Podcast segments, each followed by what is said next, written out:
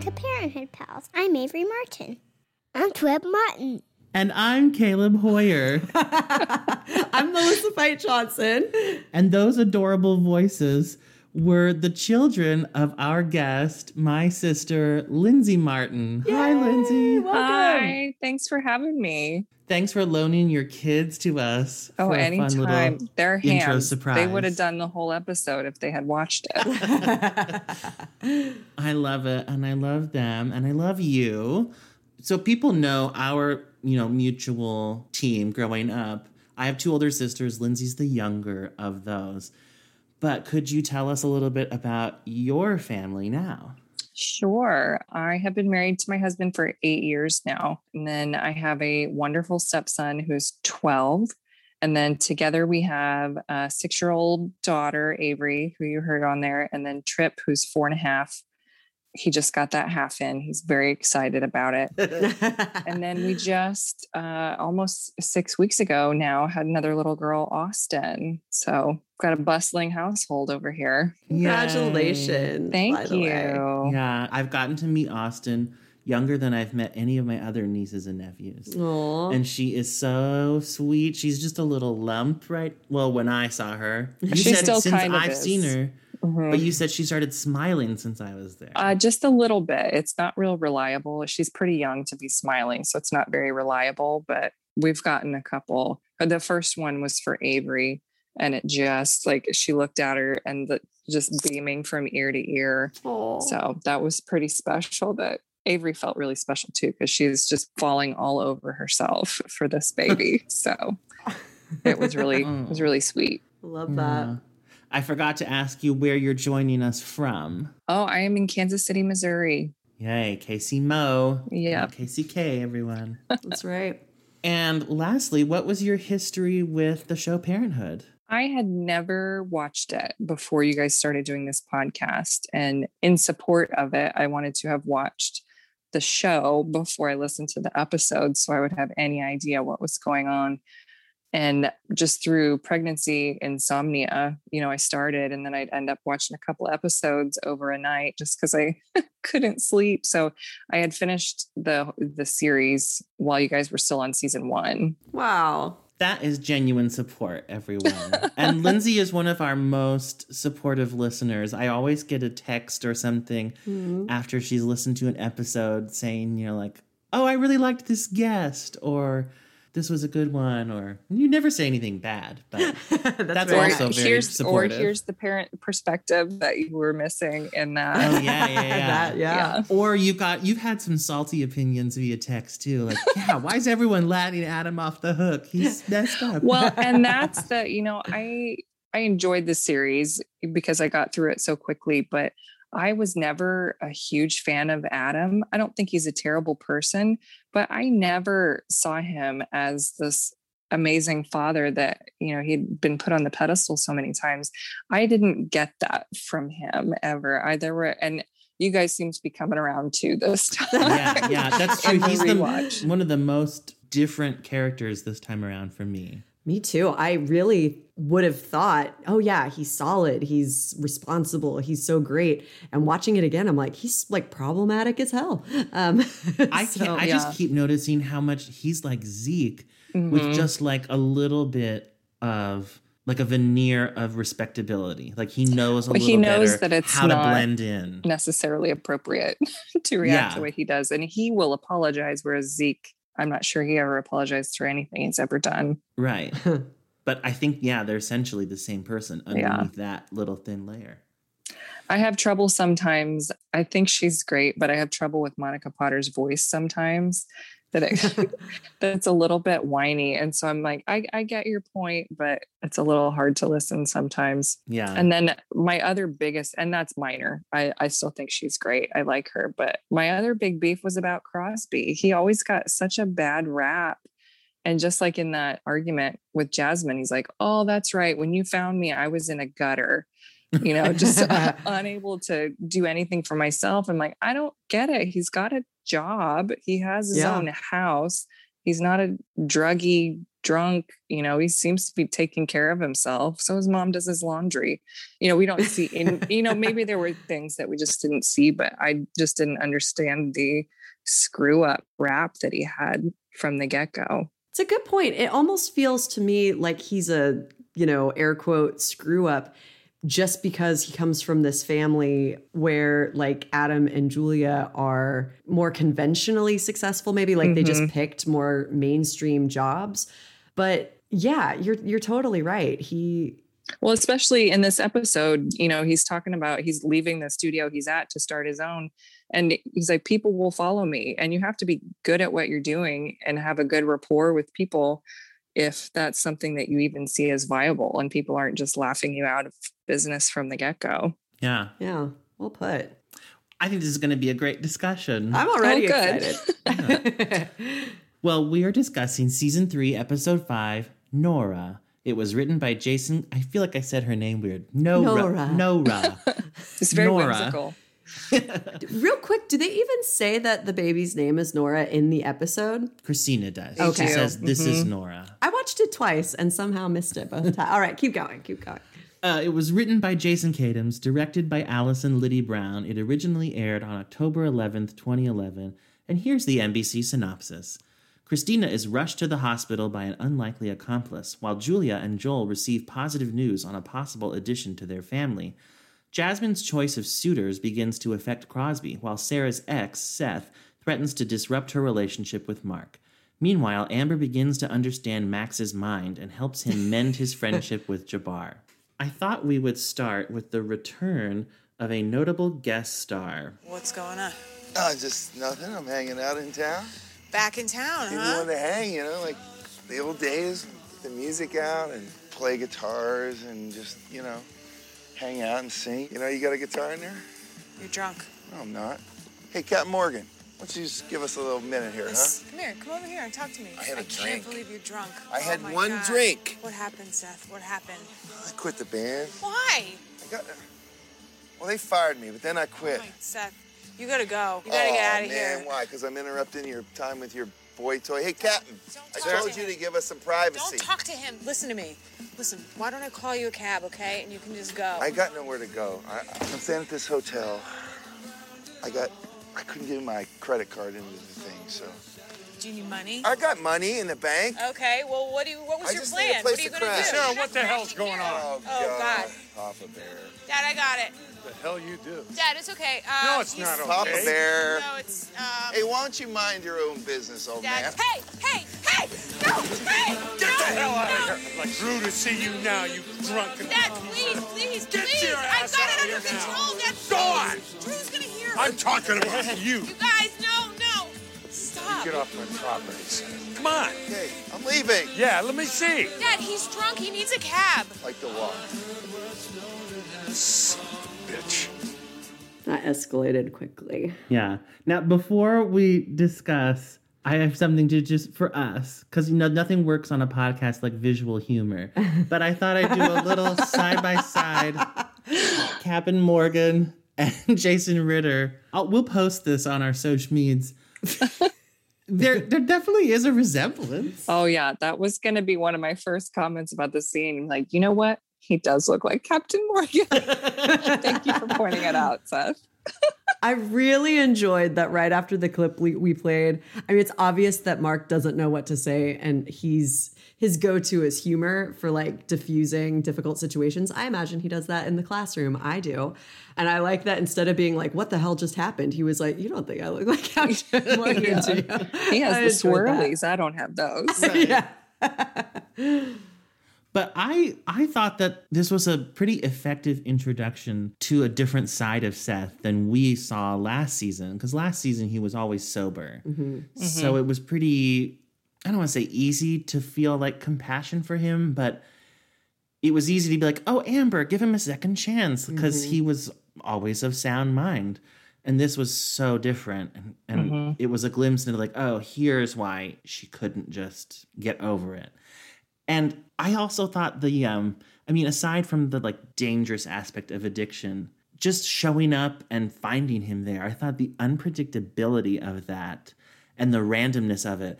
Lindsay, it reminded me of an aunt of ours who would frequently visit with no advanced warning. She lived nowhere near us. Would she be totally drunk? no, not No. at all. Not Sorry, at all. I shouldn't have said that. and she she's uh, she's a very good person so it wasn't like ugh this person's here but she would call from like half an hour away and say i'm coming to stay for two days. Hmm. And then it's like oh so i guess the next two days are now not about what we thought they'd be about it's all about this person.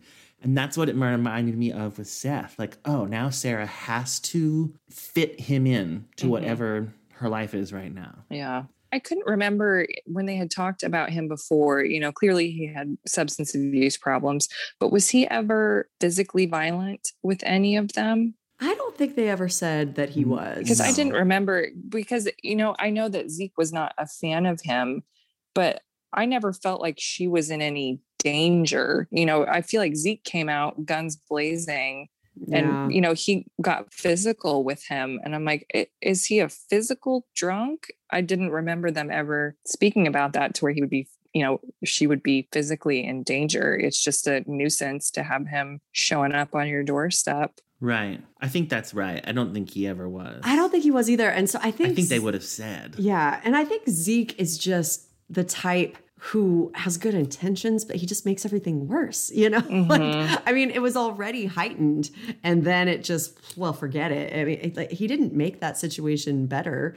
Um, although he did get him to leave. So may, maybe, I guess there's an argument to be made that that was better. Although I did feel like Sarah's approach, it seemed like she clearly had done this before, had handled this before, and she was taking the exact opposite approach. Mm-hmm. Let's talk to him, let's calm him down, let's figure out some basic information, not yell at him and throw him to the ground. right In fairness, I don't think Zeke pushed him. I think he just kind of like, Juked him. yeah, like, and then I think Seth just fell over.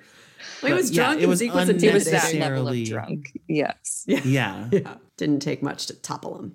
It would be. I felt so bad for Sarah in the scene because Mark was there, Oh my God. and having that play out in front of someone mm-hmm. you're still in that early phase with. deer in the headlights i felt like the look on his face like what are we doing right now yeah. he Yeah. doesn't seem the type to have really witnessed a lot of drunken confrontations like that in his life. No. And even Zeke, I think, would be embarrassing to have. Oh, and this is oh my yeah, dad. like my dad. lot. Just yeah, he is a handful. Well, Mark and Sarah discussed this later on in the episode in what I thought was a really nice scene. So I'm sorry that it was like the Jerry Springer show at my house. I don't have to apologize. it's just, uh, Um, I'm sorry. it's okay. Just so you know, he's been doing great for a long time. He slipped. Okay, so that was okay. So that makes sense. I wasn't sure if this that was like a a thing that happens, but that he he's been sober for a, a good chunk of time. Yeah. Look, it's um it's a choice I made 20 years ago that I'll live with the rest of my life. And um, at times he's been really great, you know. And even when he's not great, he's still family. Yeah, I, I understand that. I mean, everyone has members of their family that are difficult to deal with for one reason or another. Do you? Yeah. Like who's who in Well, who in your family is the I- yeah. I mean, like you don't really have one, I'm you? sure I do. I'm sure I do. But no, I mean the point is that I at least I understand. I've read a lot of books about people. Um Sarah Braverman? I've just wanted to do that since I came in. Mr. Cyr, Yes. did what you see make you want to run away? I would understand if it did. No, No. no, I I do not want to run away. I always liked them together. Me too. Me three. Uh, I I think he's really pretty exceptional. I mean, because as m- much as you like a person, I that would shake me up. It would. Oh, hi, Austin. Uh, she's a grunter, so I, I hope if you caught any grunts, you can get those out of her. it just adds authenticity to the. yeah.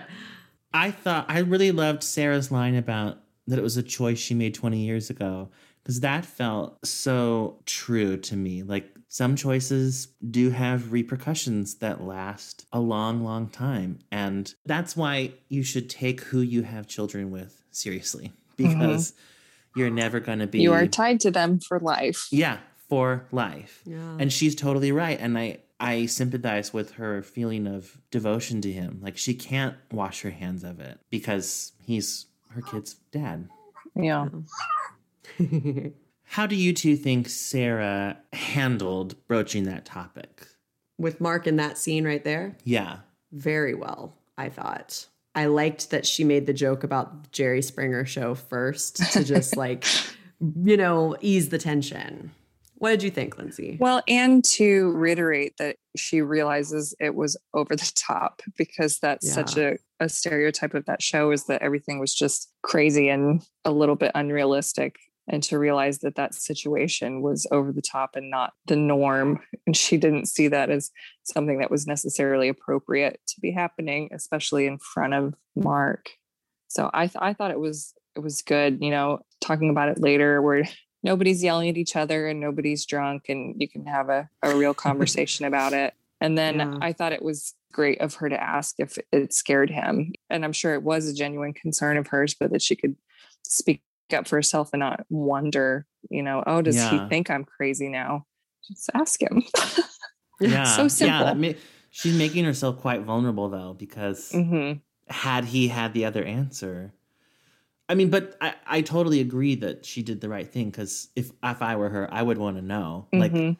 if this is too much, just tell me right now because she's not gonna cut him loose. You know, I will say this scene, it didn't remind me of something from my life in the moment, but now that we're talking about it, I won't go into too much detail just in case my mom ever listens. but I will say, Mark, my Mark, and I had been together probably six or seven months, so pretty early. And I had moved back in with my mom for a couple months.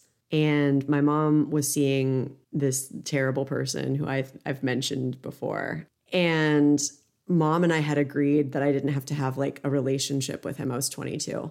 I could just be cordial. Hello, goodbye. And Mark and I had a date, and then we went back to my house, which was also my mom's house. We went to my room, and I said hi to mom's boyfriend as we went to my room. And we were just having the loveliest night. Like, I remember we went to dinner, and then we were just playing Nintendo in my room. It was very calm. And my mom poked her head in and said, uh, Do you two want to look at I won't use his name, but like my my boyfriend's photos. And I said, not really. We're on a date. And and I, you know, I didn't like him at all. And she looked very mad and then left. And Mark just said to me, I think maybe we should have looked at the photos. and then right as if we were in a TV show, she burst back in and was just furious. And she and I got into this huge fight. And then that turned into me getting into a huge fight with the boyfriend. And it was insane. And then Mark and I left my house and I was humiliated. I was like, oh no. And like, I remember he and I went to a bar, a very quiet bar, and each just had a drink. And I was like, are you freaked out? and he said no. And so it kind of really parallels. Yeah. It was different because it wasn't my ex, it was my mom's kind of tumultuous relationship, which thankfully is no more. But I think it is a weird thing when I think Sarah mostly has a pretty normal life, but she does have this like area that can cause drama. And I had, I think, a pretty normal life, but I did have this one area. My mom had this terrible relationship that caused drama. And it's so vulnerable, I think, when that spills into the nice, normal relationship you're trying to start. Mm-hmm. And so I mention that because I think it could happen to a lot of people, even people who have a pretty steady life. You know, there are those things that can infiltrate. Yeah. And it speaks to the larger issue of if you're going to be in a serious relationship with someone, which I feel like Mark and Sarah, even though it's new, we can tell that they're mm-hmm. they're after something very serious. People's families are a part of that, and you're gonna if you if you're gonna go, you know, all the way, you're gonna have to marry into their whole family, and that's. Seth is Sarah's family. Absolutely, That's true. that would be tricky. very tricky and and i mean like you said when you're going to be serious with someone it is by nature such an intimate vulnerable thing because i feel like i'm authentic almost all of the time but i also feel like there is the version of me that is uncomplicated and funny and like you know that's the the the me that i project to people. I don't know all that well. And then there's the, the messy stuff you know the kind of the and the insecurities and just all that stuff that's kind of buried and i think that's the hard part of having a relationship is letting someone into all of that and then being afraid that maybe they only liked the uncomplicated shiny version Yeah, uh-huh. yeah and your family's a part of you that you can't change. yeah mm-hmm. So it's not like, oh, Melissa, I'm using you as an example. right feel now. free. Oh, Melissa, you're so insecure. You can say, oh, I'll work on that. And, you know, your partner can help you. yeah But, oh, Melissa, your fill in the blank relative drives me nuts. Well, you They- can't do anything about that. Yeah. you could cut them out of your life, but that's quite a big thing to ask. of Yeah. someone. and sarah's never going to cut like zeke out of her life and she's not going to cut seth, Seth out out. either and she shouldn't Right. Although, do we know why he? I mean, like, what happened to make him fall off the wagon? He seemed like he was doing so well. Is this just like It's the band. They the band kicked him out. Why do you think they did? Because I assumed they kicked him out because he started drinking, but maybe he started drinking because they kicked him out. Oh, I assumed from his story that he was drinking because the one thing he had going for him was no more. Mm, I think you're right. Oh, that's sad. And it just, I remember when Amber was warning Haddie about dating an alcoholic, she said, you know, my dad would have longer stretches. And then he would just, I mean, so I think it's just a Yeah. vicious cycle too.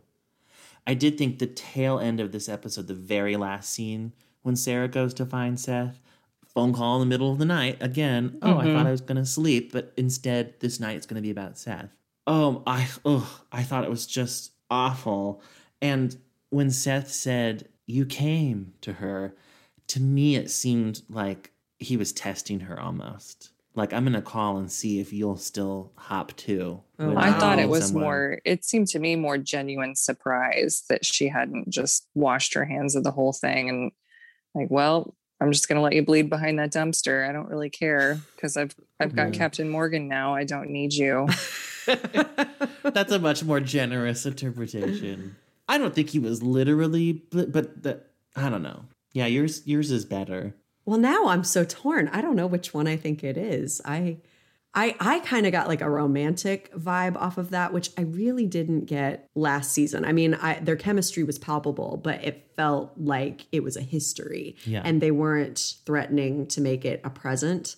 And there was something about him saying, You came, and like the way she was looking at him that I was like, Oh no, don't no you do have Captain Morgan and he may be the perfect man. Like just chill out. Like I don't know. And and then I wondered, But that doesn't seem like a hard choice. It doesn't to me, but some Perfect people English teacher or bleeding bum, bum in a dumpster. But some people, like, am I crazy to say she seemed more intrigued by Seth bleeding behind the dumpster than she ever did last season when he was okay? And maybe she was just worried about him. Maybe that's not like romantic or something. But some people really find it appealing to take care of a person, to be mm. needed on that deep visceral level. And someone like Sarah, who's that insecure, I could see this appealing to her. Maybe I'm wrong. I hope I'm wrong. Well, and with their split, I'm not sure she ever said, you know, I just fell out of love with him. It sounded like Right. the, her main reason for the divorce was the alcoholism and that he wasn't dependable and that he was not a good role model for the kids and she just needed to break free from the disease you know i don't think we Mhm. were uh, at least i never believed that she stopped loving him Yeah. That's a very good point. so to see somebody who you do love whether you're romantic or not in such a, a terrible place i would think would be heartbreaking yeah. yeah. even if she didn't love him, you know, at one point she did. And that's a tough spot to see anybody in because I think she's a genuinely caring person. That could have been a stranger. And I think she, you know, she would have looked twice for sure and done what she could. Yeah. And she must feel such an obligation on her kids' behalf too. Mhm. Like, uh, I was, it would be a tough spot. I mean, I wrote down it, it would be striking that balance of you don't want to abandon someone who needs help, but how many times do you help them before you're just enabling them? Yeah. Like, if I'm there for you every time you fall, what incentive do you have to stop falling? hmm But It's a good question. but you can't. I yeah. Which I is just- why I feel like there was that surprise in his voice that, oh, Mm. you Oh, came, yeah. you know, because I've done this over and over and over and over, and you're still showing up for me. Yeah. Even though you're in a relationship, you're still showing up for me. wow. Wow. Now it's kind. Now I find it kind of touching because it is a sign of like genuine love. I don't know. It, yes, I totally agree with everything you guys just said, but now I'm thinking about my ex who was an alcoholic. And the last time I saw him was just a few years ago in the public library, and he was obviously altered. I think drugs probably. And it was awful to see him that way, even though I haven't, you know, been in love with him in a very, very long time. But because we don't have kids, we were able to make clean break. And if he were in trouble, he would not call me and I would not go to him. You know, it's it's interesting if Sarah and Seth were just a couple and didn't have kids. I wonder if then she would have gone to the dumpster to help him. You know, probably not. He would just be someone she used to be married to and they would have closure. But those kids, man, uh, it, they're the most wonderful part of her life. But they also, yeah, tie tie her to him forever. Now I don't know if this is too personal, but have you ever picked your mom's brain or heard stories about what her experience was like being married to an alcoholic? Oh yeah, that was my dad. My dad was an alcoholic. You know, it's so interesting. I think all alcoholics are addicted in different ways, right? Like my ex was kind of scary actually, and I don't think my dad ever was. My mom would say that my dad was just how do I put this? Eh, he would just talk her ear off all night about like politics. Like he would just rave and like not let her sleep because he was so like the injustices of the world. And I mean, that's kind of that that's not very stable or good, but it was never, you know, anything scary. I don't think she ever had to go like get him, you know, behind a dumpster. We just keep saying that. But yeah, I mean, eventually it was untenable, and my parents uh, divorced for a year before I was born, um, and then they got back together. And they got back together once he got sober and went to AA. And I can't remember if they waited the full year that they were supposed to, but Well, he it's never funny because I feel like people who split up usually say, you know, it wasn't any one thing. But in their case, it kind It- of was, it was one, one thing. thing. Yeah. But that's, you know, that's a good one thing.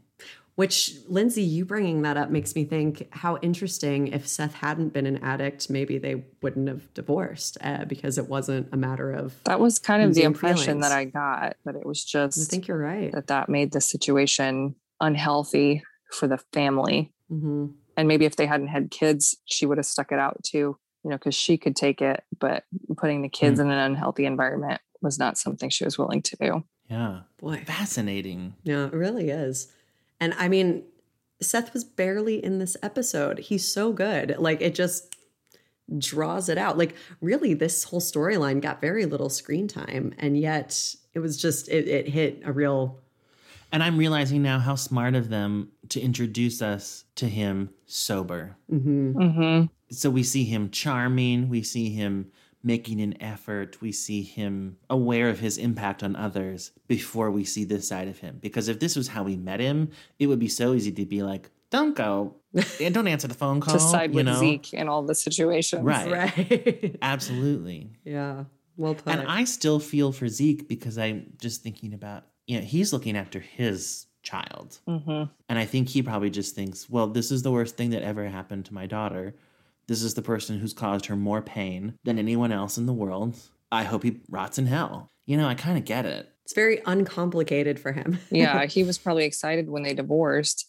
And then he's rolling around again. Like, I thought we were done with this guy. Right. What are you doing on my property? Get off my lawn. Yeah.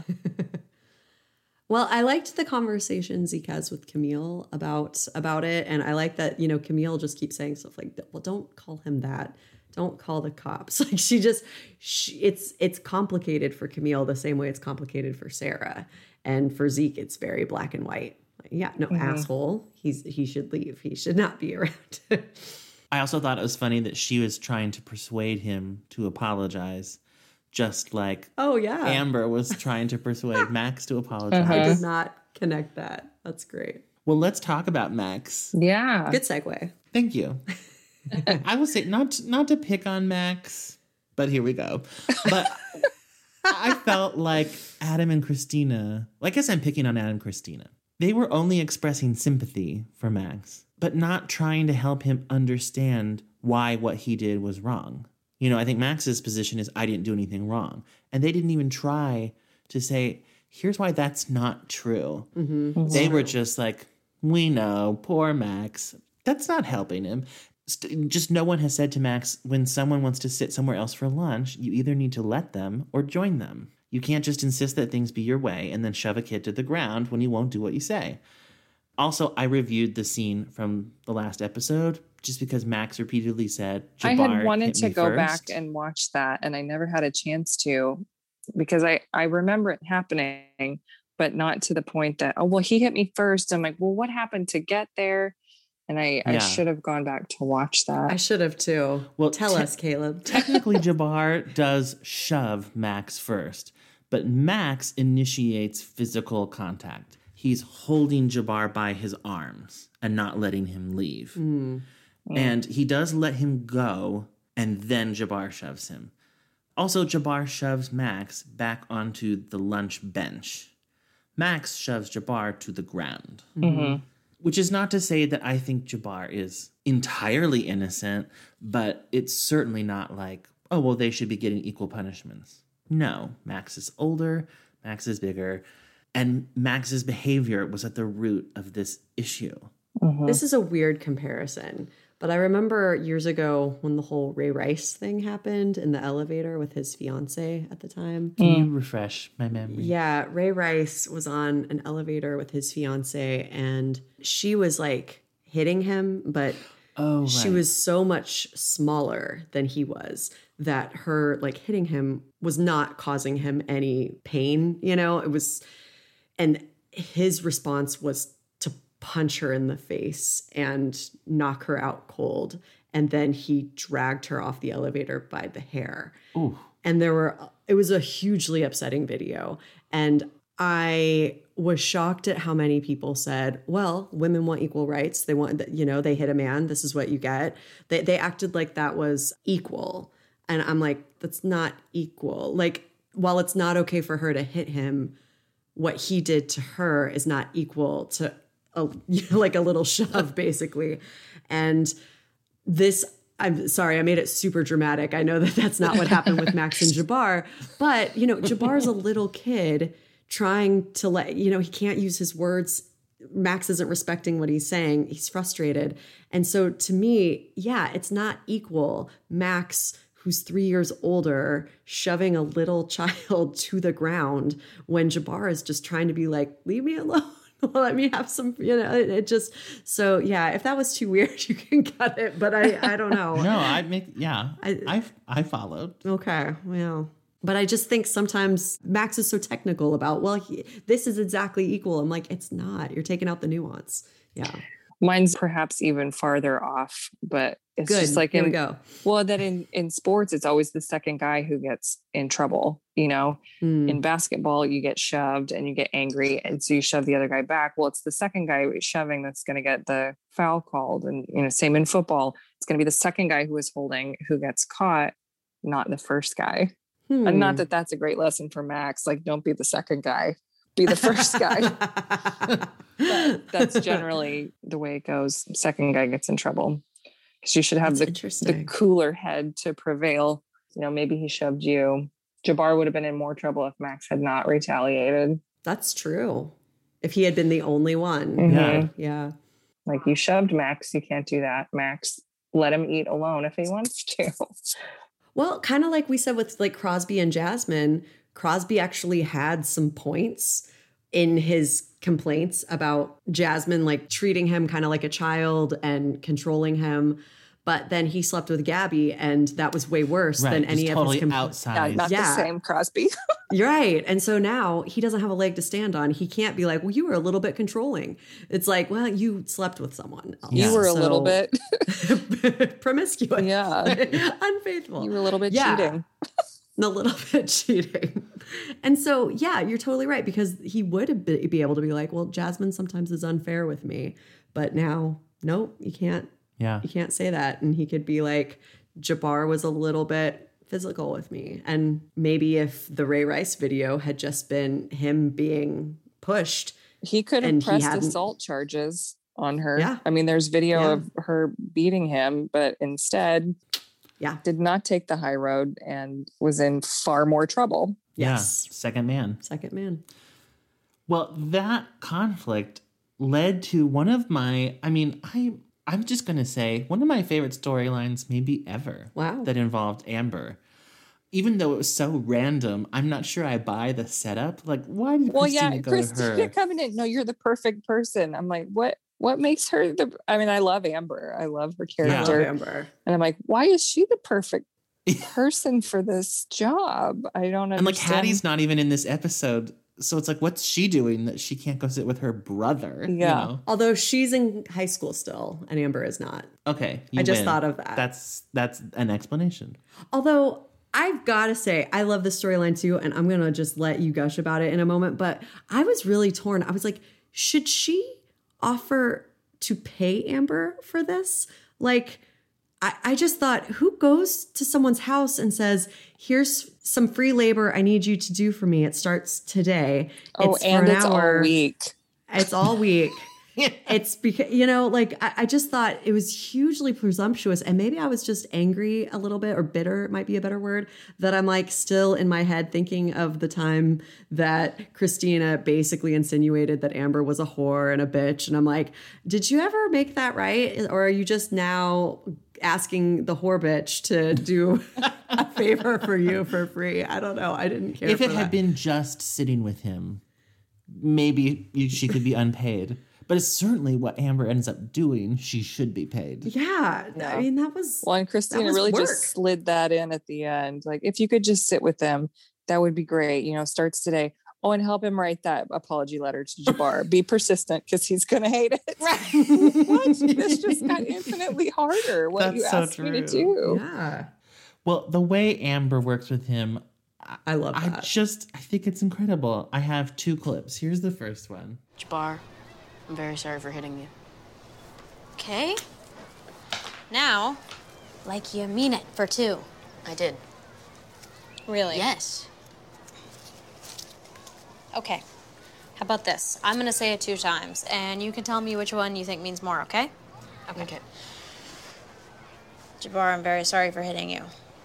Or, Jabbar, I'm very sorry for hitting you. Okay, which one means more? I'm not sure. Max, Which one? you really can't tell which one means more? No. Can I have a Tootsie Roll? And then she just gives it to him. Like the whipped cream. Like Adam and Christina Yeah. would. But I thought was a really nice, straightforward way of showing us what some of Max's challenges are. Because, like, mm-hmm. especially for someone like me who I don't have really any experience in real life with that, but I hear them say all the time, well, Max has difficulty reading social cues. What does that mean exactly? And this was like that. Mm-hmm. He cannot tell what sounds like a genuine apology and what doesn't.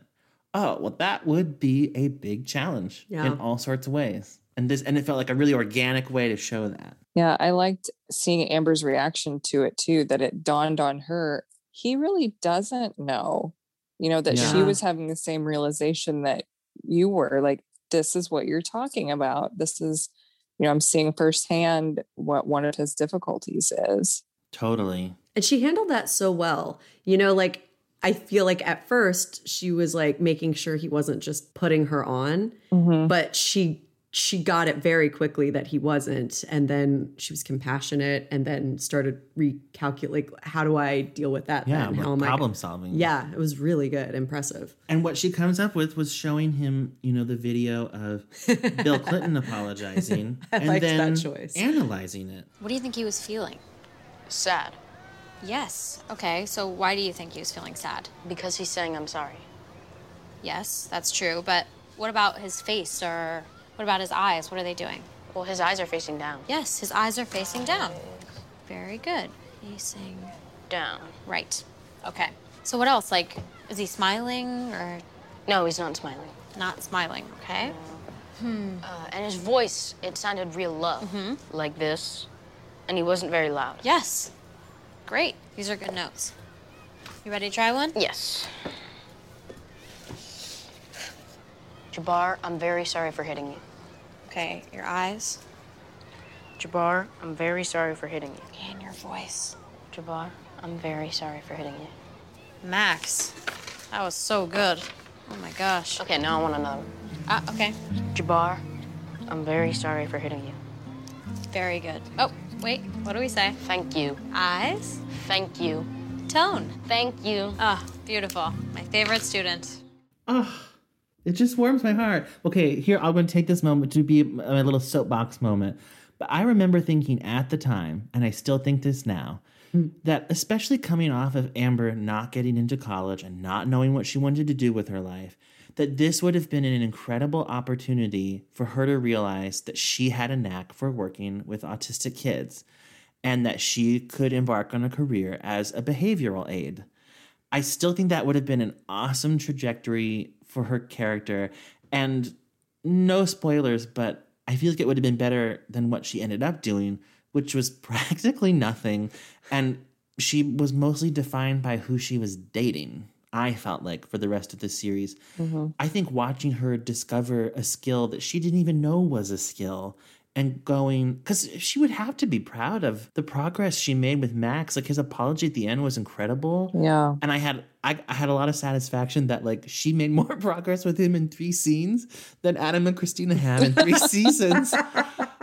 And I just think it would be so I think I would love to see her be excited about it. Like, oh my gosh, I'm actually good at something. Yeah. And then it could also maybe fill in the gaps of like, is anyone working with Max? Like Gabby was the only one in all of Berkeley. Anyway, it didn't. Gabby gave them that list and they she never did. they never anyway, it didn't happen for Amber, but I think that would have been awesome. I still like this storyline, even though it was just a one-off. I thought it was excellent. she really would have been a terrific teacher. Uh, you know, as a teacher, I was just like, she uses humor. You know, she um, has great rapport, and I know that they're cousins. But she even said to Christina, "I don't really know him that well." So I feel like they were kind of starting from scratch, and I think she just kind of has good rapport with everyone. She's good at reading people the way that Max isn't. She's very good at that. Yeah. And so, yeah, I, behavioral aid or or teacher, yeah, she just, yeah, really good at that. Maybe she was on Gabby's list, and that's what Christina meant by "you're the most qualified for this." Oh,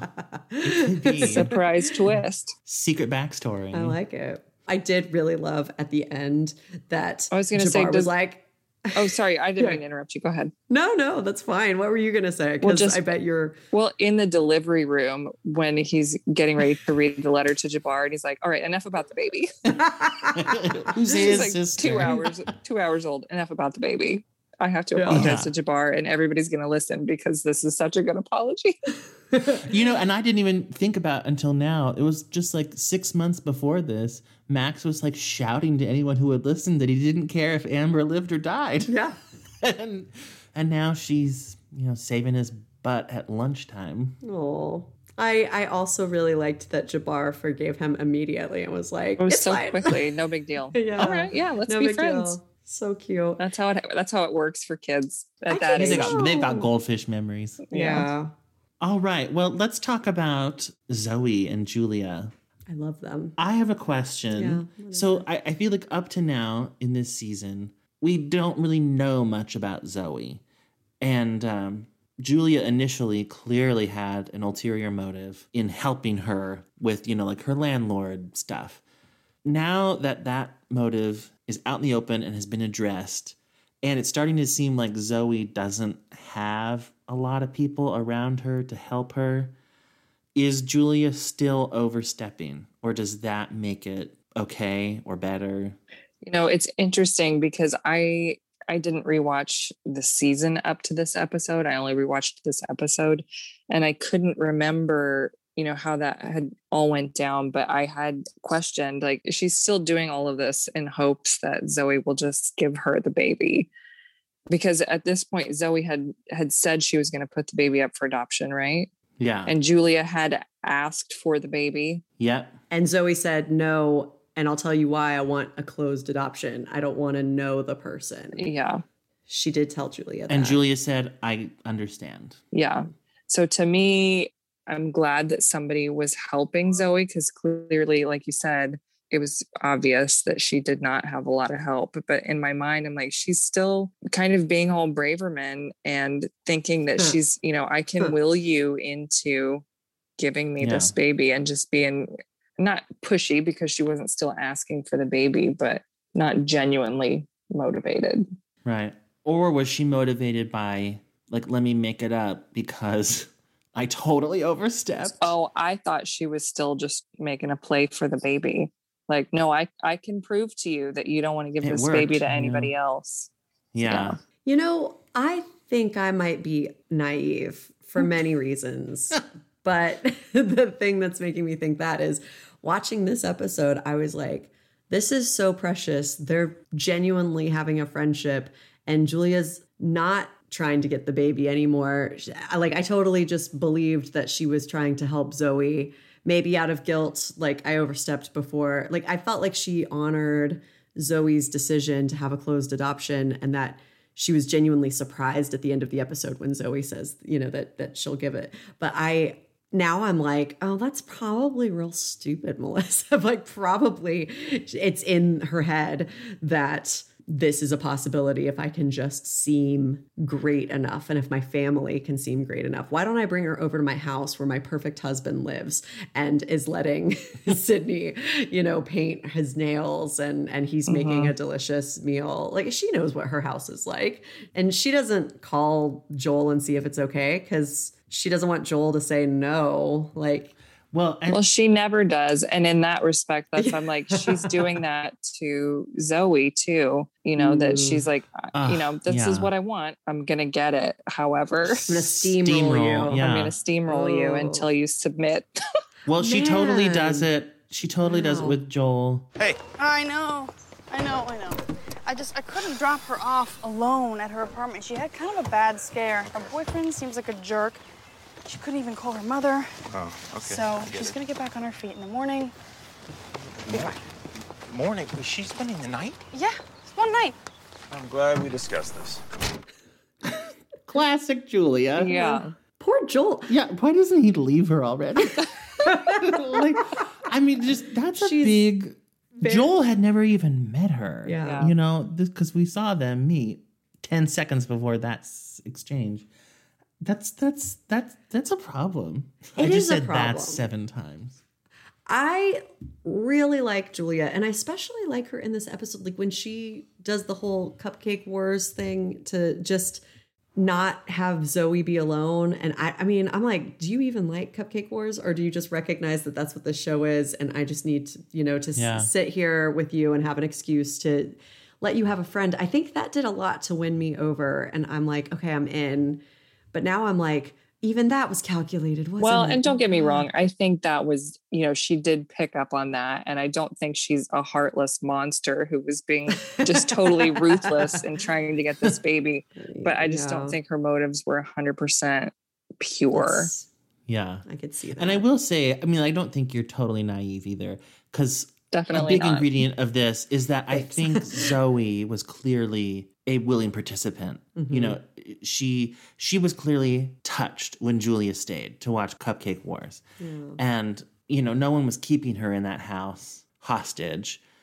So I- I think that's a huge part of it. Is Zoe aware of what's going on? You know, the first time around, she was not. right. She did not know She was blindsided. That- yeah. Yeah. and now she does. So I think that's a big part of it. Lindsay, Did you ever have Braxton Hicks contractions? I did. None that ever sent me to the hospital. And so these were my two questions.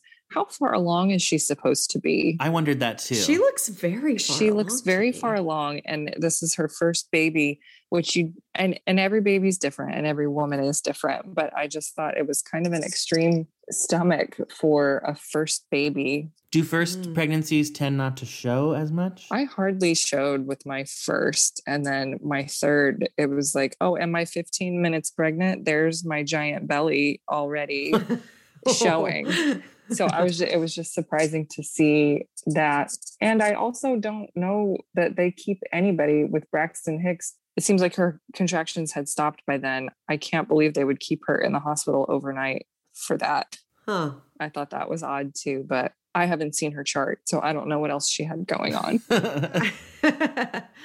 That's a good point. I did notice it this time because I thought she looked about as pregnant as Christina, Mhm. and Christina was giving is- birth Right. Right. well, and like at the beginning of the season, Zoe had like a teeny tiny bump in the very first episode, enough for Julia to go, Oh my gosh, are you pregnant? Like she actually didn't know the answer. Mhm. And now suddenly, whoop, there it is. yeah Tag team back again.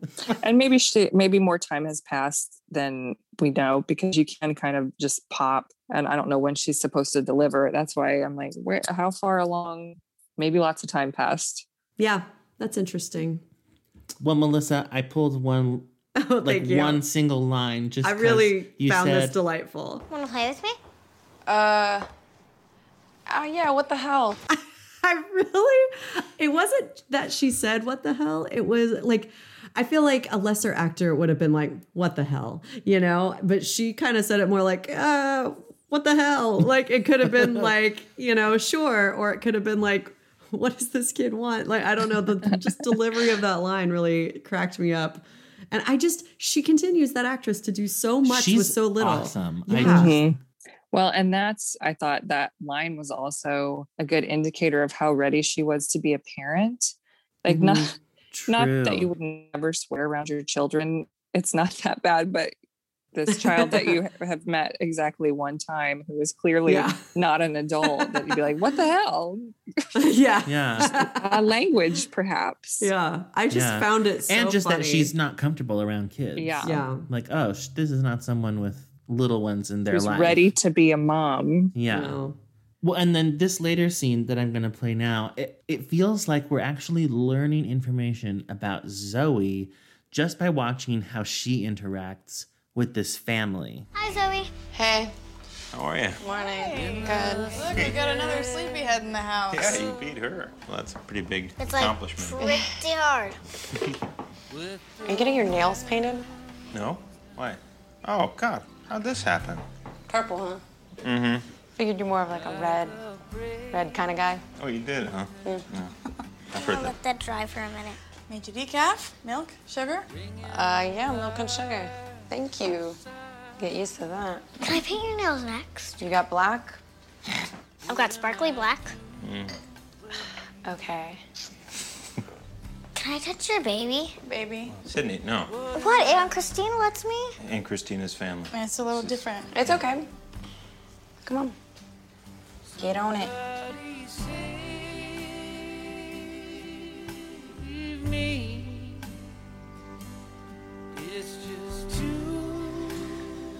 Cool. Are you having a boy or a girl? Sydney. Respect her privacy, baby. I'm having a boy. It's a boy.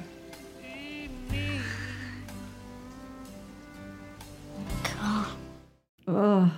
Oh, it was so touching. Well, no pun intended.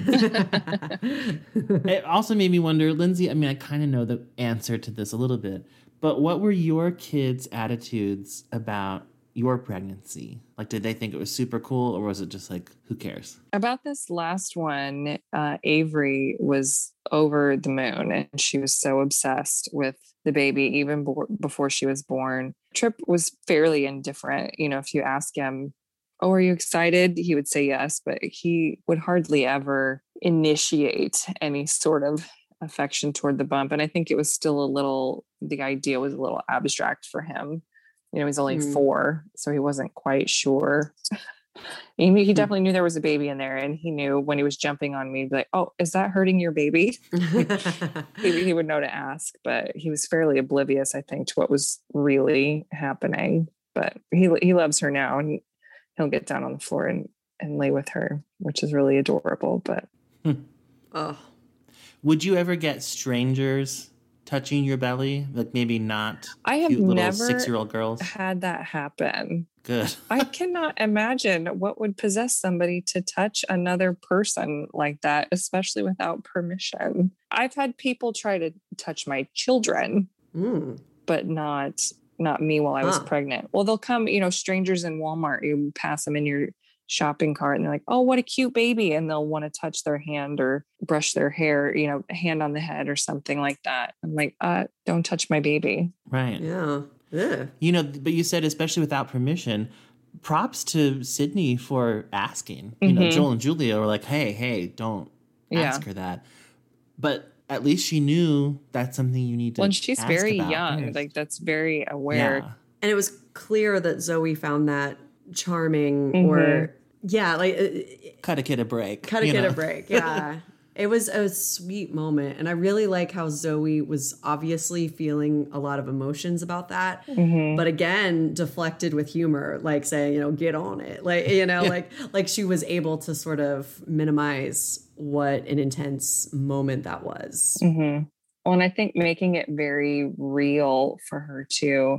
I have a friend who um, years ago had gotten pregnant and had not intended to, and she was not married to the father. And her intention, I think, up until birth, well, maybe not intention, but she had seriously considered adoption for the baby. Mhm. And I would think it would be really easy to kind of pretend like it's not happening, you know, that if it's not Mhm. something that you wanted or planned, that you could, well, it's not really real. There's not really a baby. Cause I can tell you it's pretty surreal, even if that's what you were trying to do. You know, the fact that there's a Mhm. person inside you that's just going to come out one day and be a person is, is kind of a strange, especially for your first, a strange thought to wrap your head around. But when somebody's coming and touching your belly and like, well, yeah, there's a little boy in there. hmm This is real. We're all, we can all see it, which means it's real. Yeah. Yeah. You know, it's, it's probably a very real moment for her.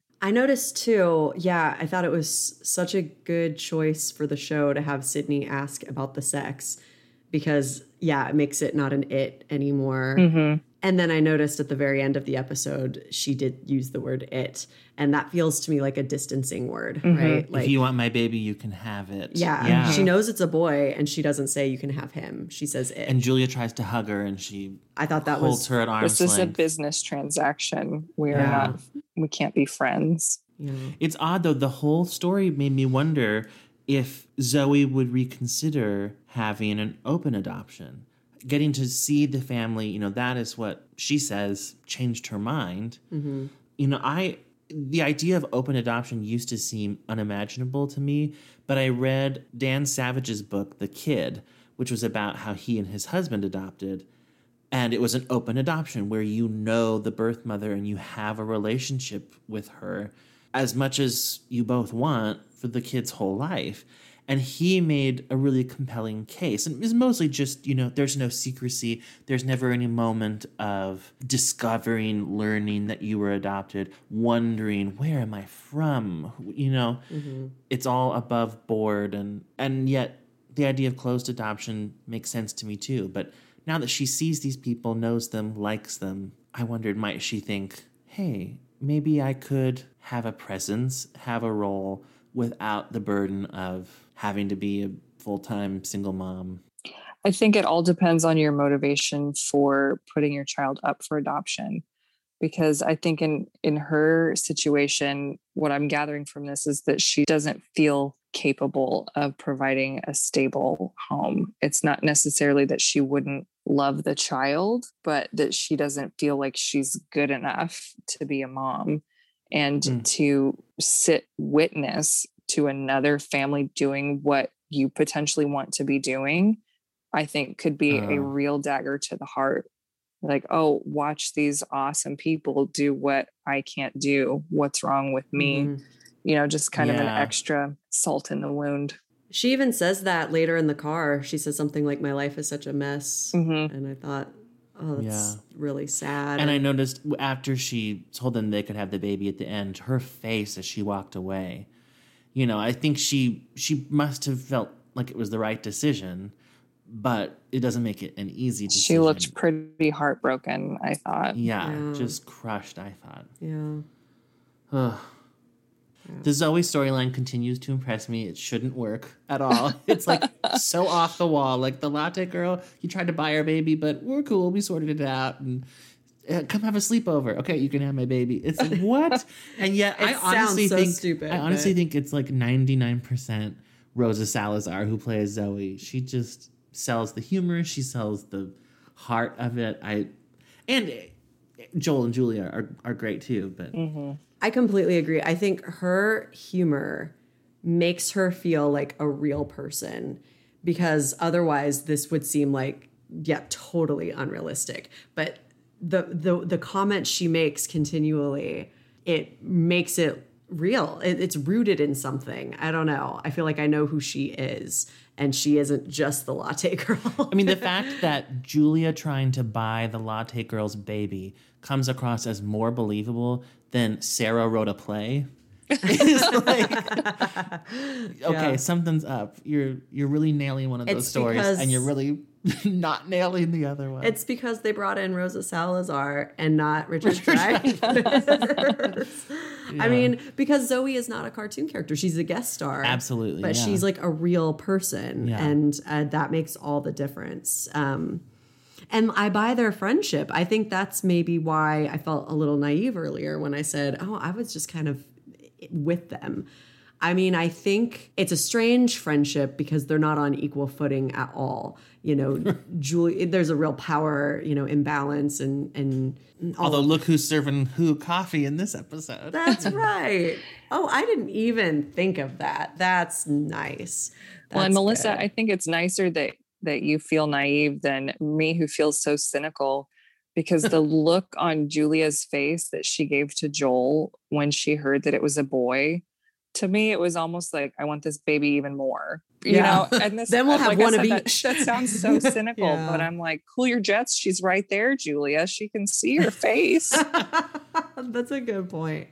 I think you're right, though. I think that meant something when they found out it was a boy, because I'm sure she'd be happy with any baby she could get. But I mean, it's Julia. I'm sure she was like white picket fence, one boy, one girl. You know, mm-hmm. like like all yeah, all the things. Little Joel Jr. in there, like let's let's make this family whole. You know. Yeah. I'm if she'll steamroll over that one too.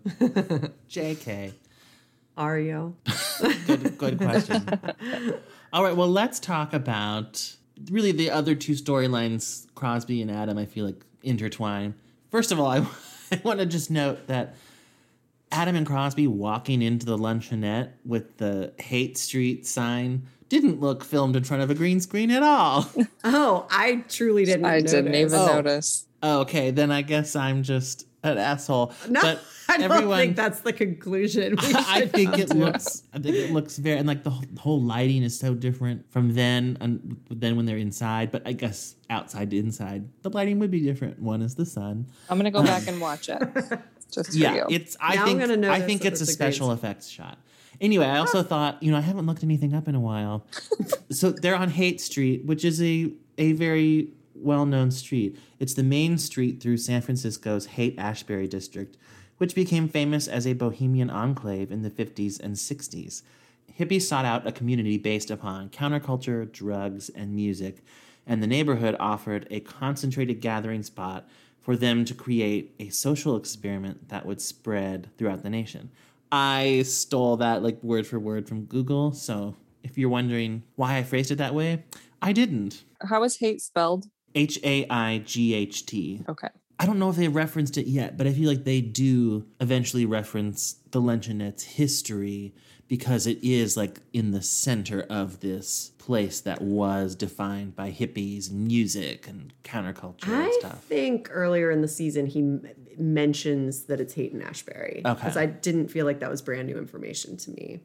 I think he says it to Adam in a weird, like, there's like inspirational music playing behind him, and he's like talking about it, and and you know Janis Joplin played here, and so and so. I feel like it was in that episode yeah, somewhere. I think you are right. Anyway, about Adam, have have either of you ever felt completely unhip? I immediately had a a flashback to a, a friend of mine who was an actor, and he had an audition for "Holler If You Hear Me," which was a Tupac musical, Mhm. and he asked me to coach him on it. and, and you know it was Tupac. I'm so sorry that I've have- laughed already before the rest of the story. I know. You you should. You should. because there was no singing in it. It was all rap. And so really my my primary function was to rap the parts that weren't this actor so that Mhm. he could know when do I enter and and when when am I done and feel the rhythm of it. he was really good at rapping and I'm me, not so good at rapping. My rapping is like the opening number of Music Man. It's a Model T Ford, but the people want to go. You know, that's what I do. um, but he got the job, so you know who's laughing now. Who's laughing now? That's awesome. That's great. Um, I'm sure I've felt unhip. I was going to say there had to have been a million times in high school that I felt that way. So it's hard to pinpoint Yeah. one in particular. Yeah. I remember lying to someone who asked me where I got my prom dress. Like we were all talking about prom, and it was somebody who I wasn't friends with, and she was very popular. And I had gotten it at a thrift store. And I said, Dillard's, I think, like wherever I imagined cool people bought their dresses, which I don't know if that's true. And it's funny because now I'm like, oh, a thrift store is a very cool answer Yeah, now. that's that's in now. Yeah, but when I was in high school, I feel like that wasn't the case. Yeah. Like it was that we went there because I was poor. That's why we bought it there. and so I, I just remember never feeling like I could fully own certain things. And now I just own them, which really, it's just confidence, I think, that makes a person hip. It would, eh, and I don't know. And I, I also thought and it being was, yourself because Yeah. like when adam was there with them i don't think they were expecting him like i think it's insulting that he was trying to be their version of hip i think they would have thought totally his outfit was terrible and oh my the worst possible thing I could have worn because I agree that it was insulting. yeah It was and if he had been tone hims- deaf. if he had been himself i think they would have been like this is okay this is who this person is I also genuinely I also was like, how does Crosby say, unbutton a button and don't tuck your shirt in, result in him spiraling Yeah. and choosing that? Like, I, I was just like, I don't, I mean, I don't even fault Crosby because I don't think Crosby was like, get an entirely new outfit and change your damn personality. I wrote the exact same thing down though. Like Yeah. Crosby said unbutton a button. yeah, not- like chill out. yeah. Well, Well, and I- that Adam would have would have taken it to that level of cool. Like Crosby fits in. So it would Yeah. it made more sense to me if he had tried to dress like Crosby and not like some caricature of a rapper. yeah Yes. when i was like do they have mirrors in that store that adam was in no, like- because he didn't see himself and till the you car. know to his credit at least once he saw his reflection he knew that it, it wasn't I good had made a misstep. yeah I've made a horrible mistake. i also loved earlier it's actually one of my favorite christina moments just her ragging adam on his wardrobe Oh, I i did spliced enjoy that. together some of her critiques oh, fun. What are you What do wearing? you think? I don't know. I'm just uh, I'm putting together uh, some different looks because Crosby asked me to hip it up for this for this meeting. Stop and What? to hip it up. Kind of fit in. You can't wear that. What? It's awful. I know it's a little dim sum, but it's clean. Honey, Honey, why don't you just wear a suit? I can't wear a suit. I got to try and fit in with these guys. You know, we got to try and land this account. You know, this is important. We want to get these guys in the recording studio. Okay, so I really I need you to be on our side. Can you do that? Uh, yes. And I'm just trying to figure out an outfit that's not going to be, you know, too much, but it's going to help. That ain't it. Wow, Beyond- this is just awful. right? That's hideous. That's bad. I'm out. Did you get me this? Hideous. I never got that for you. I think your mom did. All right. I loved that. I think I your think mom your did. mom did. Like that's a christina i can get on board with Yeah. Just well, and that Adam down. white shirt, did he already own that? I guess. I Why? Why was that ever like? Yes, I should spend. Why would you on buy this. something that you would be like, it's a little dim sum? Like, Yeah. It doesn't make sense. I It's hideous. I do have to say, it. like, even though there's obviously like comedy in him walking down the street, spinning around and everything, I I found it like distractingly non-believable that he would Yeah. think he looks so cool that he spun around, you know, like and offensive. Like we just this whole like appropriation. I- I don't know the whole thing. I was like, oh, I feel like this is in really poor taste, really tone deaf. I didn't care for any And Adam's not stupid. No. Like like even though he says, "Oh, some guy was like selling me this stuff," so maybe someone was just saw an opportunity to make a buck.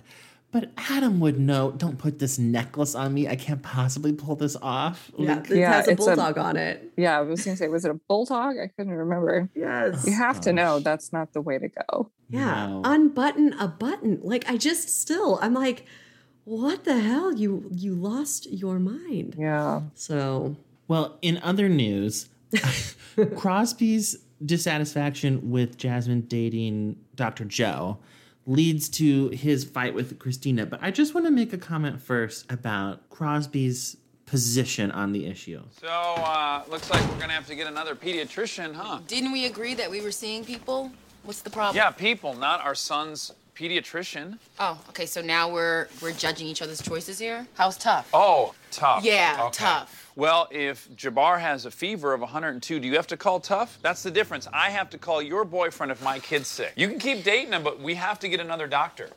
Just as I outlined per the medical code of ethics two episodes ago, he is not completely out of line. Like, I think he has a very legitimate concern about a conflict of interest.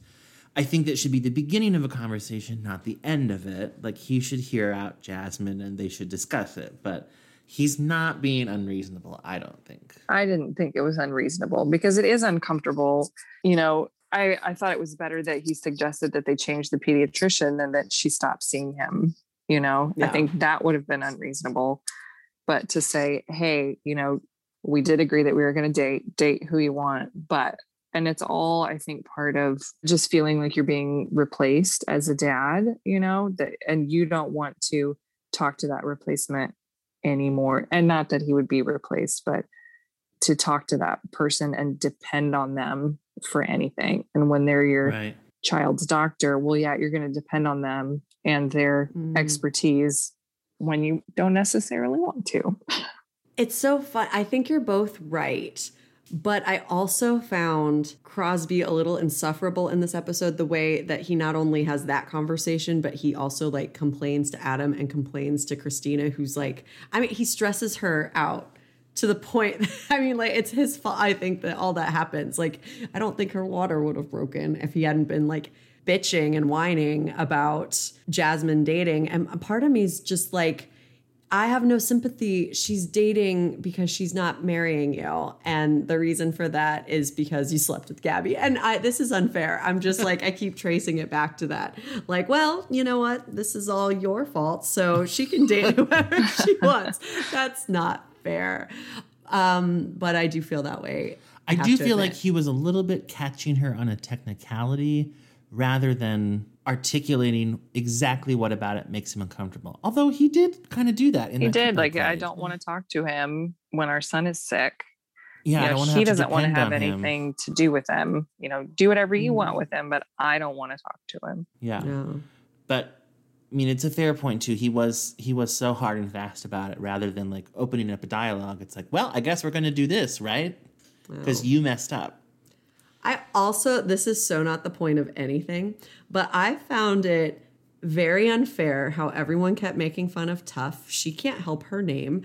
I agree that the name is ridiculous, but I'm like, it's her name, all right? And also, this, I think that actress never comes back or anything, and she had like one line. I was super impressed by her. it's like they just had this little date at the beginning, and just whatever line she tossed off, she's like, You are so financially responsible. Like, it was like funny and bantery. I'm like, Tough's a damn delight. What's everyone's problem? Everyone's acting like she's an idiot because she's got a dumb name. She didn't name herself. I just want to throw that into the universe. And if you don't Um, like it, tough. Oh, that was such a that was low hanging fruit. I there. liked it.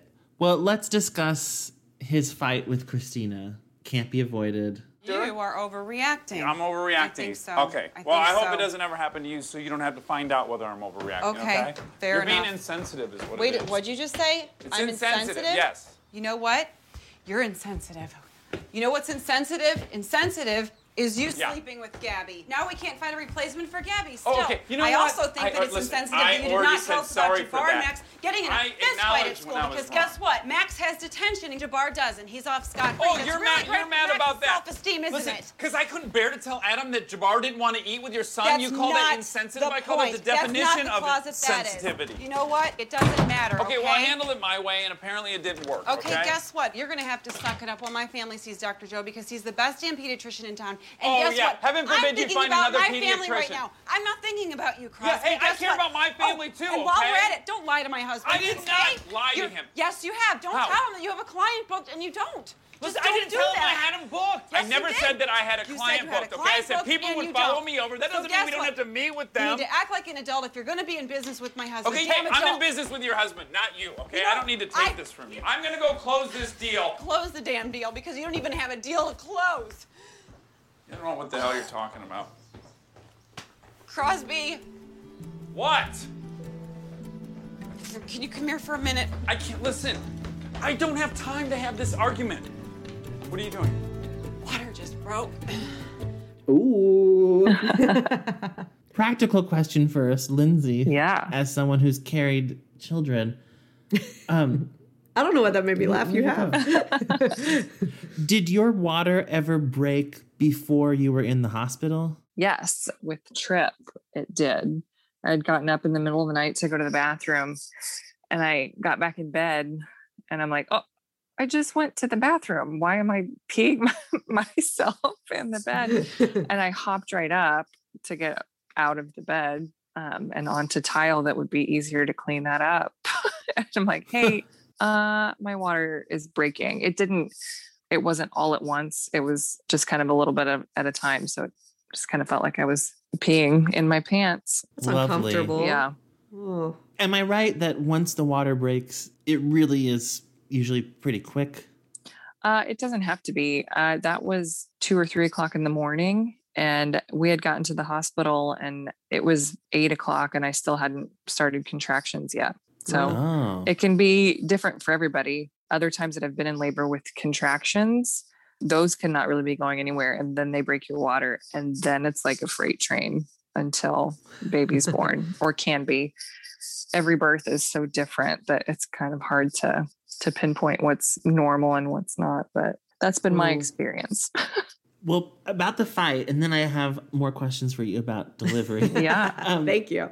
you know, I hate it when people dredge up ancient history in real life, but I love it on TV. And I love that Christina brought up Gabby because it's like she would still be mad about that.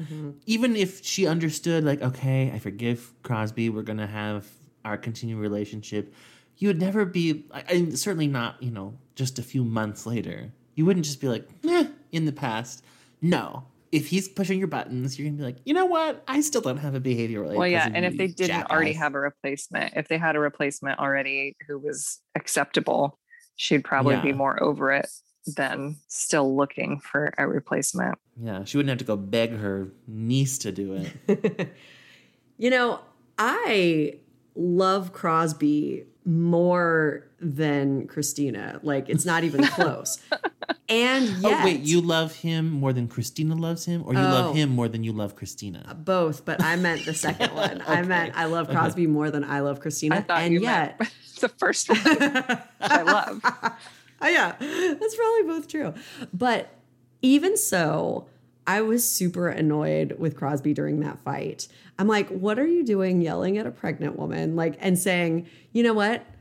I hope you and Adam never split up and Adam dates the pediatrician. so you know, and I was like, this is just a very immature, dumb thing. It's probably not going to happen because Christina's probably not going to just sleep with someone else like you did, Crosby. Like, I just thought you are not owning any of this. I think that's why I felt the way I did. Because And I think that's fair because I think he has a legitimate gripe with Jasmine.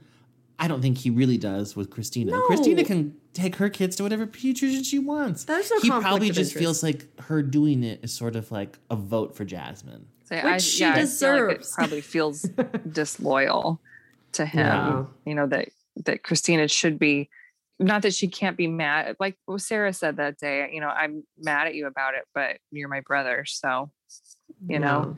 And I think he expected that from Christina as well. That's fair.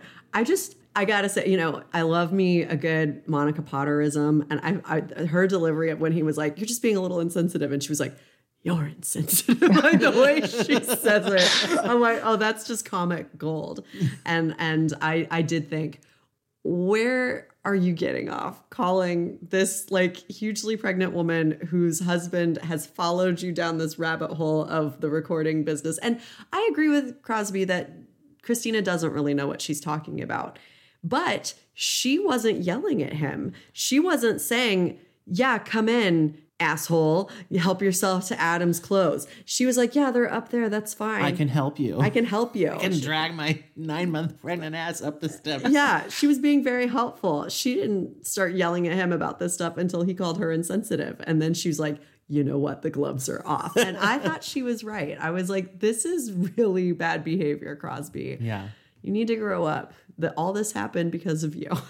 Side note from that, did Crosby lie that he had? I could not remember. And like, I need to go back and watch, but did he say that that client was booked or like he was reiterating? Did he say he had people who would follow him? I think he said he had people who would follow him. Yeah. So I don't think he lied. And I don't think we ever heard specifically about Mr. Ray Yeah. I think this is our first time meeting Mr. Ray or, or hearing any about him. artist. Yeah. yeah. But I think he he just well, and I remember Adam said, "Do you have that in writing?" And Crosby said, "I have it in fist bumps." Yeah. So yeah, I think basically he might have misrepresented it a little bit, but I don't think he lied. Because that's one of those that I I get a little defensive of Crosby because I like him as a character. Yeah. And I feel like he gets such a bad rap. I'm like, are you trying to make him a liar? Because this is not as necessarily as easy as you thought, but he's not a screw up. He didn't lie to you. Yeah. Mm-mm. He needs to catch a break right now and being called a liar on top of everything else.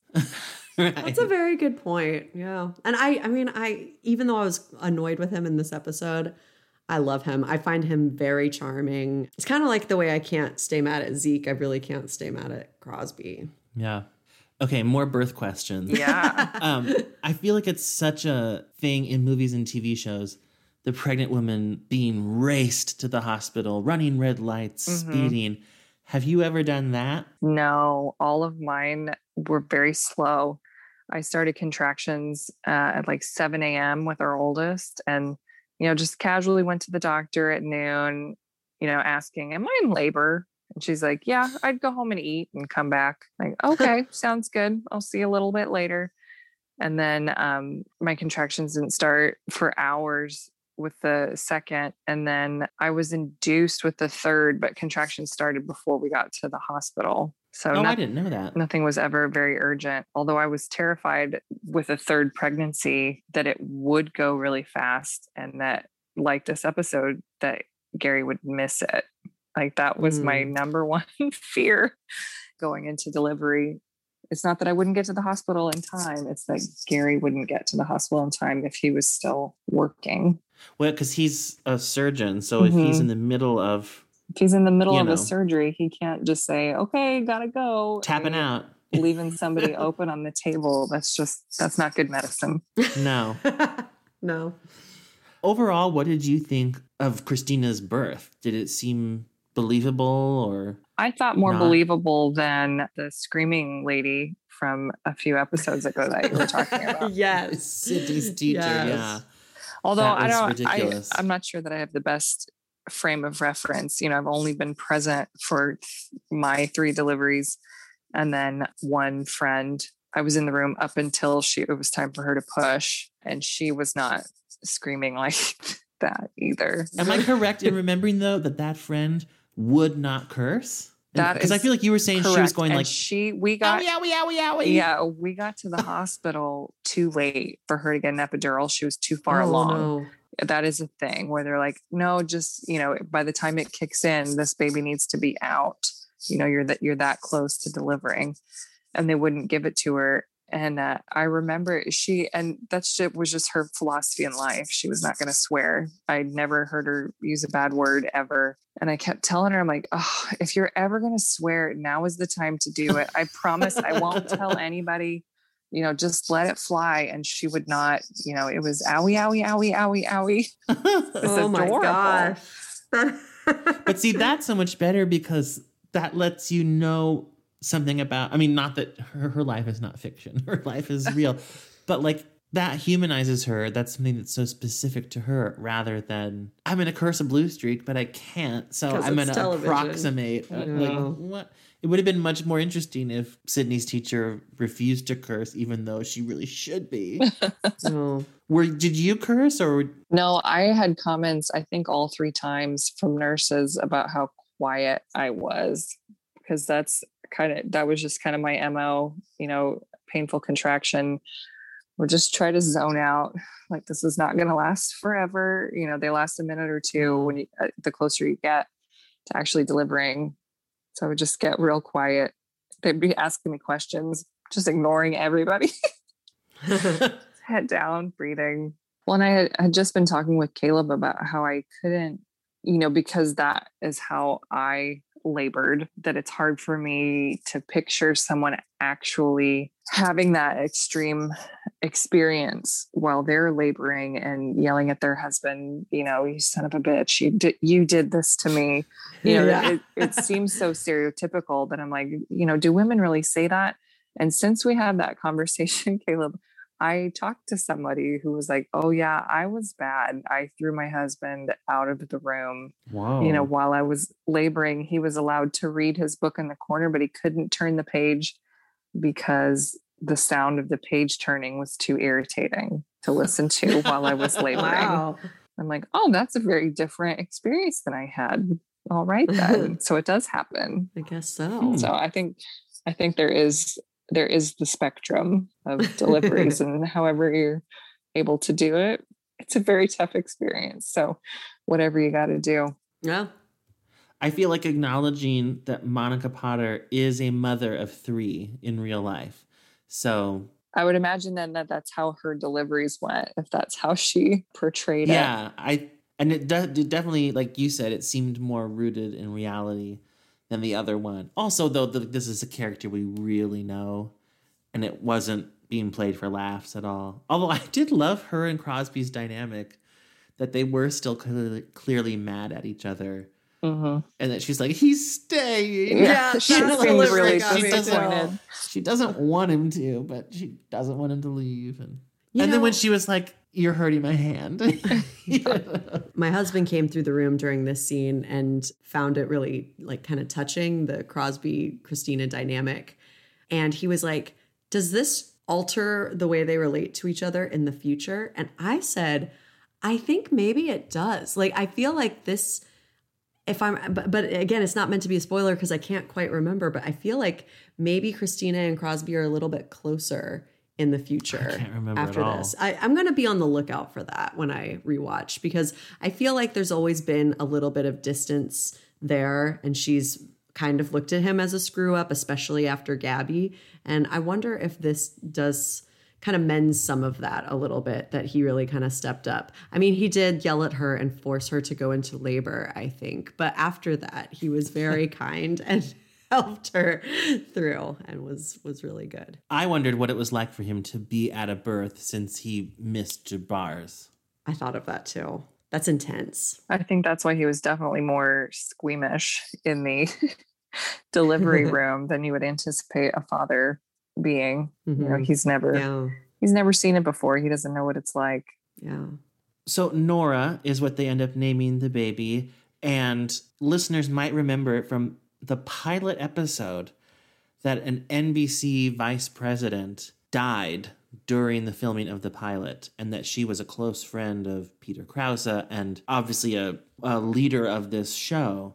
Her name was Nora O'Brien. Mm. And I kind of assume that this character must have been named in her honor. I love that. I forgot about. I mean, I remembered someone had died, but I forgot her name was Nora. That's beautiful. I rem- when we did the pilot episode of Parenthood Pals, I realized, oh, I know there's another baby coming with that name. I Oh. wonder if that's it. So smart. Such a sleuth.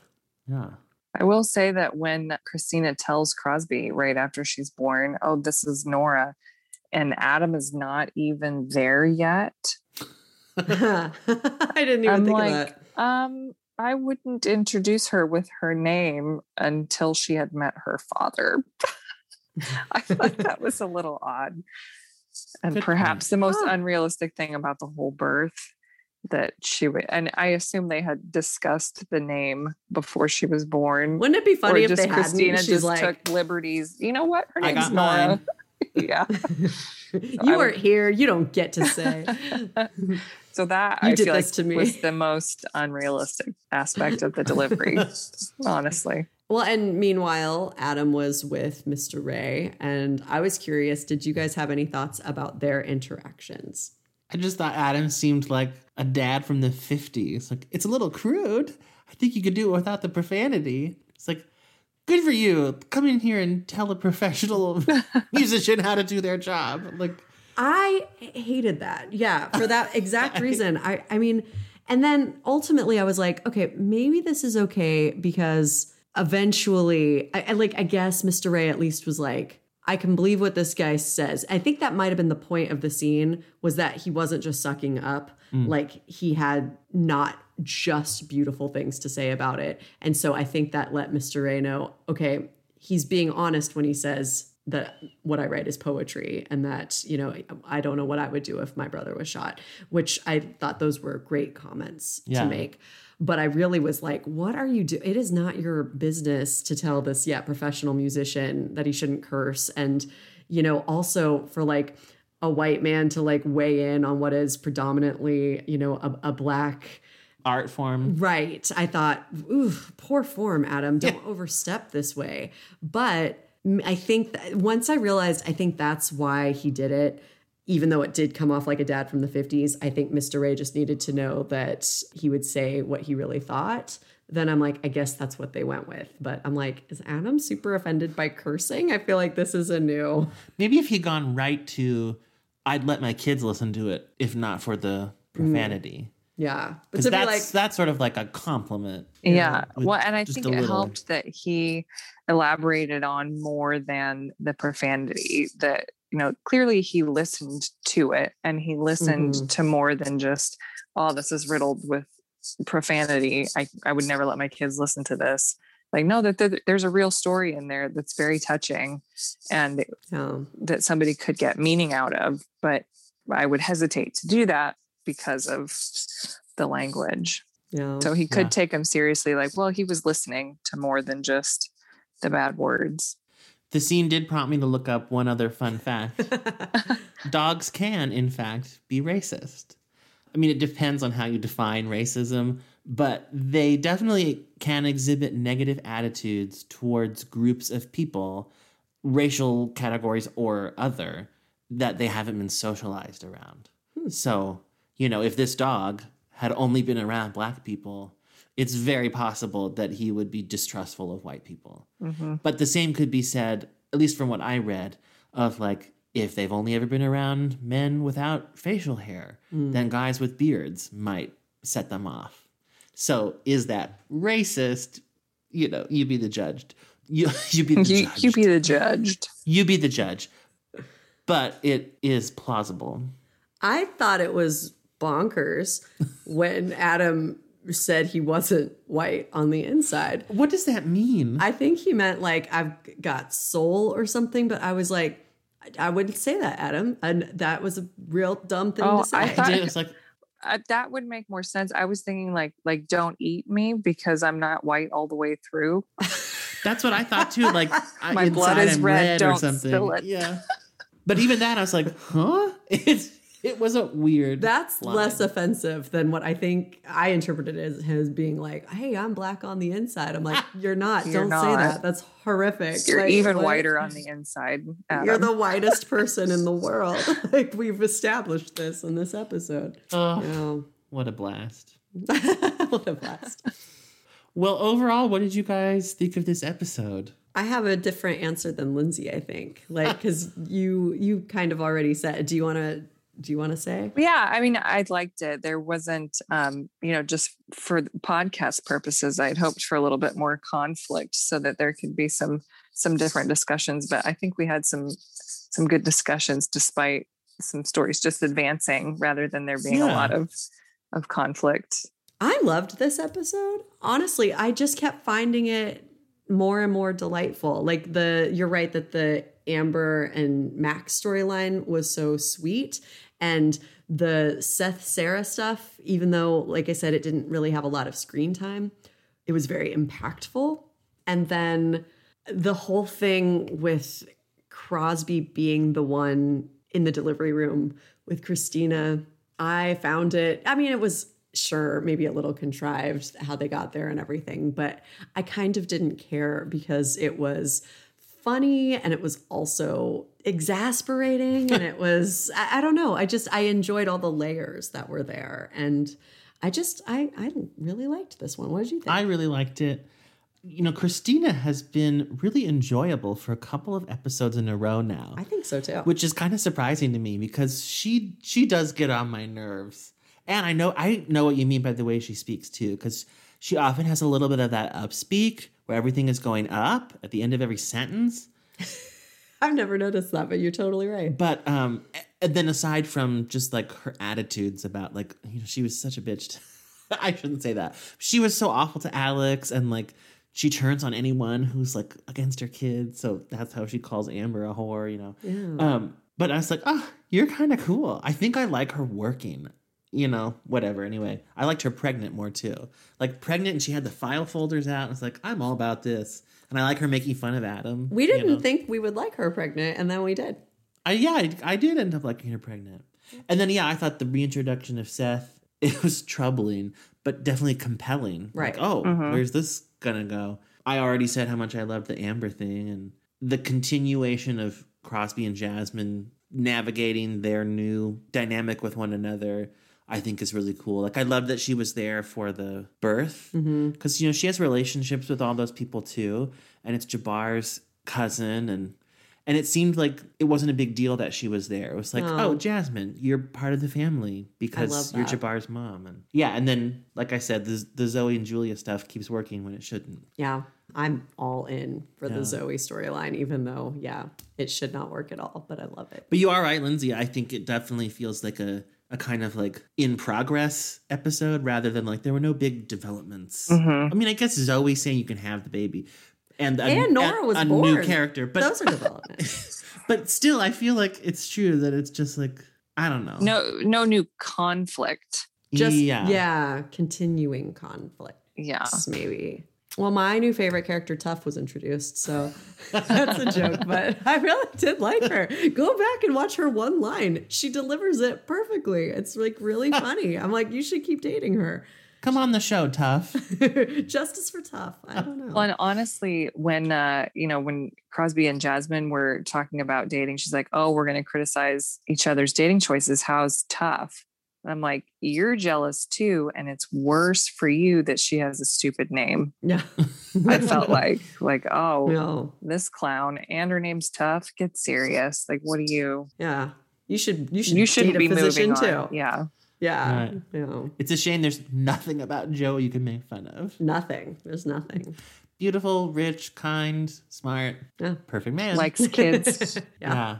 I did like that when they ran into him at the beginning, it clearly was such an accident that none of the stuff Joe was doing was intended to be intimidating. It's not like, oh, well, he knew Crosby was going to be here, so he got this really fancy car. It's like, no, that's just his car. yeah Yeah. If that makes you uncomfortable, Crosby, tough. that's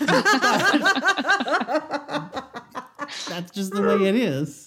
That's good. And that they're at this really fancy restaurant. Well, he didn't do it to intimidate you. And kudos to Crosby for taking Tough to a really nice place. You didn't It's- take her to the, you know, pancake house or wherever. you To met the Sandy. Waffle Run into House I like to eat all the time. Yeah. You know what? It's what tough deserves. She- She's had a tough go of it. it reminded me a lot of Tim. You know, I was like, oh, it's comedy based on a name. Yeah. No. All right. Well, I think we've done it. I think we have have. squeezed every ounce of meaning out of this episode. The way that Kristina squeezed Nora. That was out of her uterus. Oh no. Um Lindsay, this was great. Thank you so much. And Yes. thank, you for listening to our podcast. Yes, thank you for having me. I look forward to it every Tuesday. Oh, that's so nice. Thank you. Well, I love you. Love you guys too. Do you have anything you want to plug? Do you want do you want people to follow you on social media? Um, I want people to um, appreciate stay at home parents and working Okay. parents. It's a job Yeah. all the way around, no matter what you're doing with your day. Parenthood is difficult. That's beautiful. I love that. Well, we would like to plug some things, so maybe we could have a little help with that. You can follow us on Instagram and Twitter at Parenthood Pals or like us on Facebook. Visit us at parenthoodpals.com. Thanks, guys. that was perfect. Until next time, may God bless and keep you always. And may your wishes all come true.